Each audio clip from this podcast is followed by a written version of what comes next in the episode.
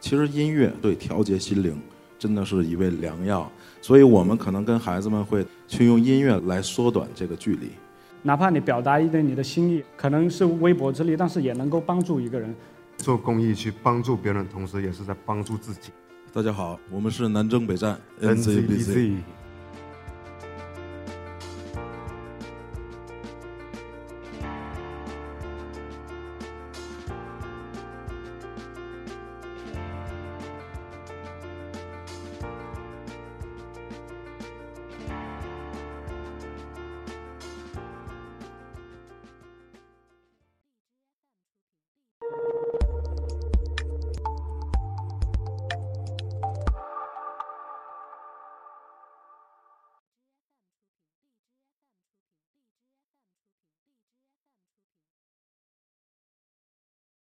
大家好，我们是南征北战 NCBC。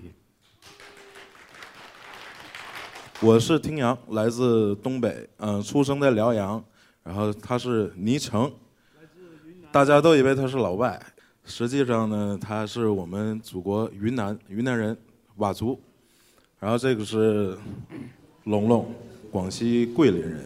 今年我们很有幸得到了华硕易创公益者这个活动的这个邀请，然后说需要稍微辛苦一点儿，跟着大学生志愿者去下到那些贫苦贫苦山区的偏远地区啊，帮助对象是留守儿童。那么这个时候，我就想到了音乐公益留守儿童。我觉得音乐真的是可以帮助一个孩子正确的成长，跟我也有一定的关系。给大家分享一下我个人的经历吧。我呢是两三岁的时候父母离异啊、我跟我爸爸，然后小学的时候我也没人带了，就也到了呃乡下。那么那个时候我喜欢听谁的歌呢？我特别喜欢迈克尔·杰克逊。在乡下的那几年，跟爷爷奶奶长大嘛，当然那种心理啊什么的我都非常知道，但是一直在听 Michael 的歌曲。那么回来之后，初中、高中遇到了音乐伙伴儿，我们带着这种的价值观，发现大家也都很喜欢 Michael，然后有一些聊得来啊，来创作，那么就创作出来现在我们的这些歌曲。所以说，我觉得这个音乐是对我是有扶持、有帮助的。音乐还是美术，真的是对孩子成长非常非常的重要。还是我小的时候去听 Michael 的歌，那么现在我会穿 Michael 风格的夹克。那么这个臂章呢，就是 Michael 要铭记世界受苦难的儿童，所以说就是一种影响。其实音乐它是调节心灵，真的是一味正确的音乐啊，是是一味良药。所以我们可能跟孩子们会打开，去用音乐来来缩短这个距离。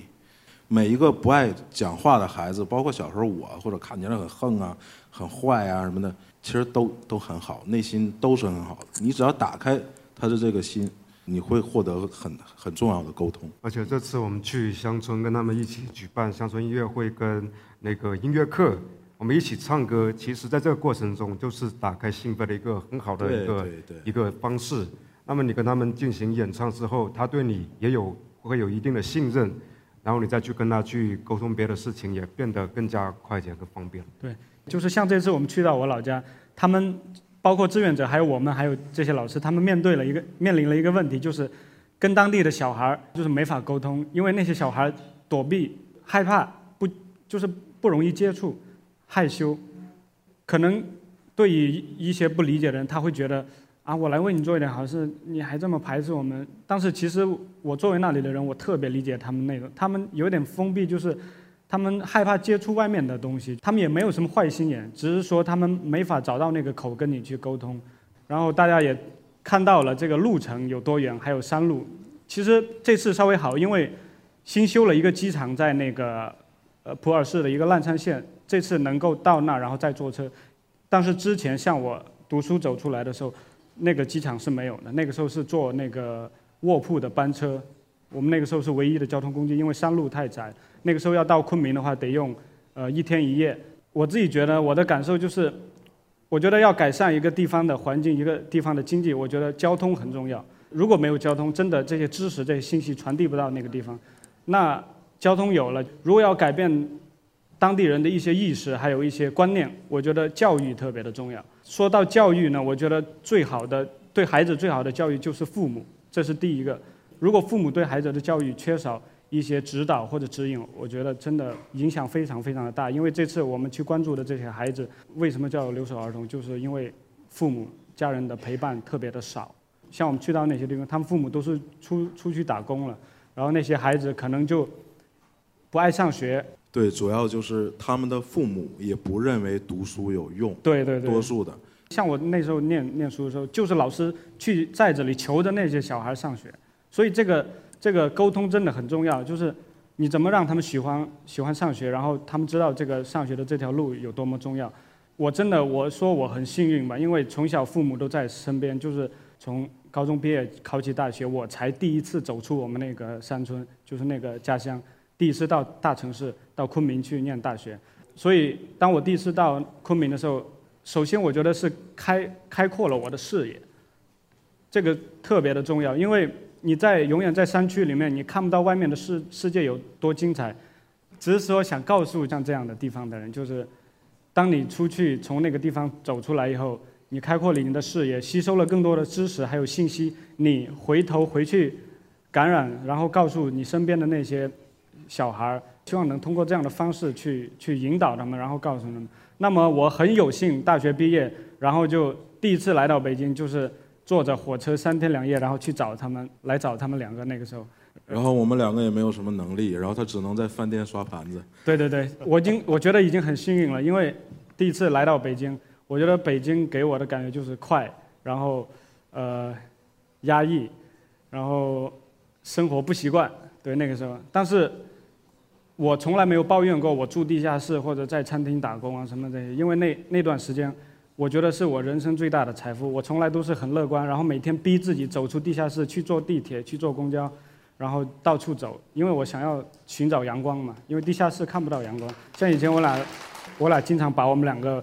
呃，不穿的那些衣服裤子捐回去给我老家的那些小孩。现在你还在做这件事情？我还在做，对。像我们这次我回去，我看到那小孩，我都不认识的。哎，这是我衣服，以前我穿过，我都会经常见到的。但我觉得这个没有什么，你不要嫌弃人家不会要什么。我觉得没有，我就经常跟他说，你不要的，到时候留我去拿。哪怕你表达一点你的心意啊什么的，可能是微薄之力，但是也能够帮助一个人。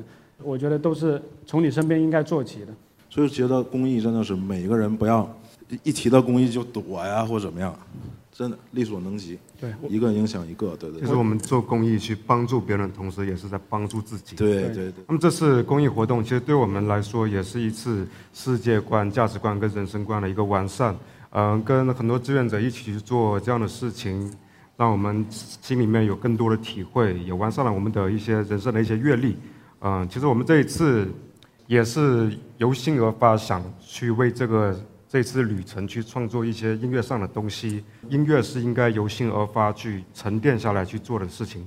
那么今天通过这样的方式呢，我觉得我相信在场的诸位，就是还有镜头前的那些网友，就是我觉得至少能呼吁一些人对公益的看法，而且肯定会会有收获的。在老在山西还有一个非常伟大的人，那个老师啊，张小宝老师。张小宝老师。对对。他是什么呢？他是很很多年，他把自己的全部的家当。全部捐捐出去，就是盖图书室给孩子们。而且他他就是他家里的院子。就他自己的家都腾出来做图书室，这是华硕的书室，就是有一个是捐在那里。对对。我开始说这张小虎老师这么伟大是谁呀？就找不着，结果看一个特别不起眼的，然后特别矮，然后走道还是晃晃的，是不大点儿，一个特别不起眼的人，但是我特别震撼，他做的事儿真的比比很真的很多人都高大，他坚信。一定读书，读书才有希望。所以说，他这么多年一直都是在这么做。这样的人，我觉得在我们中国还是不少。我们的主题就是音乐点亮梦想。谢谢。